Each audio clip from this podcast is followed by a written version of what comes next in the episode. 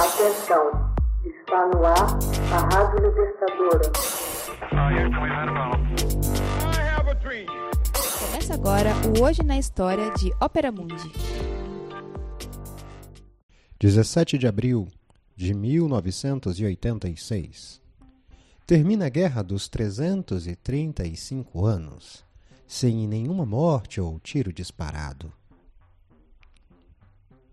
Chegou ao fim em 1986 com a assinatura de um tratado de paz entre a Holanda e as ilhas Scilly, pertencentes ao Reino Unido, a Guerra dos 335 Anos, um dos conflitos internacionais mais longos e também o mais pacífico da história, não tendo sido registrada uma única morte e nem sequer um único tiro. Por mais estranho que pareça, essa guerra existiu tanto sob o ponto de vista histórico quanto legal, e só durou tanto tempo pela ausência de um tratado de paz. O conflito, iniciado em 1651, chegou à paz de fato em 1654 e envolvia uma disputa entre a então República dos Sete Países Baixos Unidos, o equivalente à Holanda, sobre o pequeno arquipélago de possessão britânica. As origens do conflito se iniciam na Segunda Guerra Civil Inglesa, que foi de 1642 a 1652, travada entre os defensores da realeza e os parlamentaristas apoiados por Oliver Cromwell.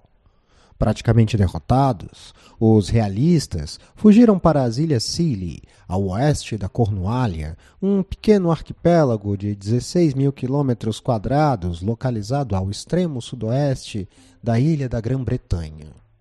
Os holandeses, por sua vez, apoiavam as forças de Cromwell, já que os britânicos os ajudaram na independência contra a Espanha. Encurralados, os realistas realizavam atos de pirataria e atacavam navios da marinha holandesa. Em março de 1651, o almirante Maarten Tromp foi ao arquipélago pedir reparação. Como não obteve resposta satisfatória, a Holanda declarou guerra às ilhas, já que a maior parte dos realistas já havia sido derrotado na Grã-Bretanha. Porém, em junho, antes de qualquer ataque holandês, as forças britânicas parlamentaristas forçaram a rendição total dos realistas, devido à peculiaridade de uma nação declarar guerra contra apenas uma pequena fração de outra. A Holanda não declarou paz oficialmente, e as duas partes permaneceram por 3 séculos oficialmente em estado de guerra. Já em 1985, um historiador e político representante dessas ilhas, o Sr. Roy Duncan, escreveu para a embaixada holandesa em Londres perguntando sobre se o mito de que as ilhas estariam em guerra tinha algum fundo de verdade. Como a afirmação foi positiva, Duncan convidou o embaixador a visitar o arquipélago e assinar um tratado de paz. Durante o discurso para a assinatura do tratado, o embaixador ainda brincou dizendo que deve ter sido angustiante para todos os Scillians, nestes últimos séculos, saberem que poderiam ter sido atacados a qualquer momento. Uma curiosidade sobre as guerras é que, enquanto a Holanda manteve um conflito por mais de 3 séculos contra uma dependência britânica, no que muitos historiadores consideram o período mais extenso de uma disputa hostil entre 2 países, o Reino Unido também esteve envolvido no que se pode considerar a guerra mais curta da história, a Guerra Anglo-Zanzibari, travada em apenas 38 minutos e com uma vitória arrasadora dos britânicos.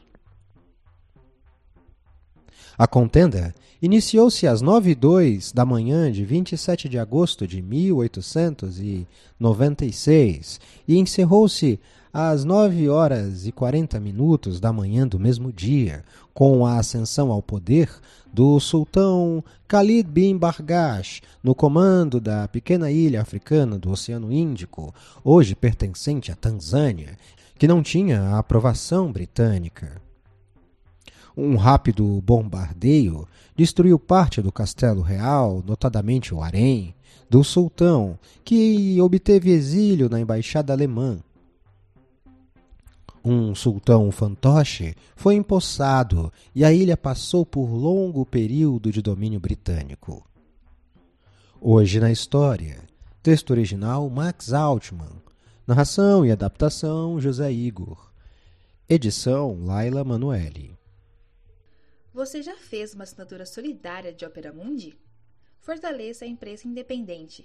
Acesse www.operamundi.com.br/apoio. São muitas opções. Você também pode fazer um Pix usando a chave apoie@operamundi.com.br. Obrigada!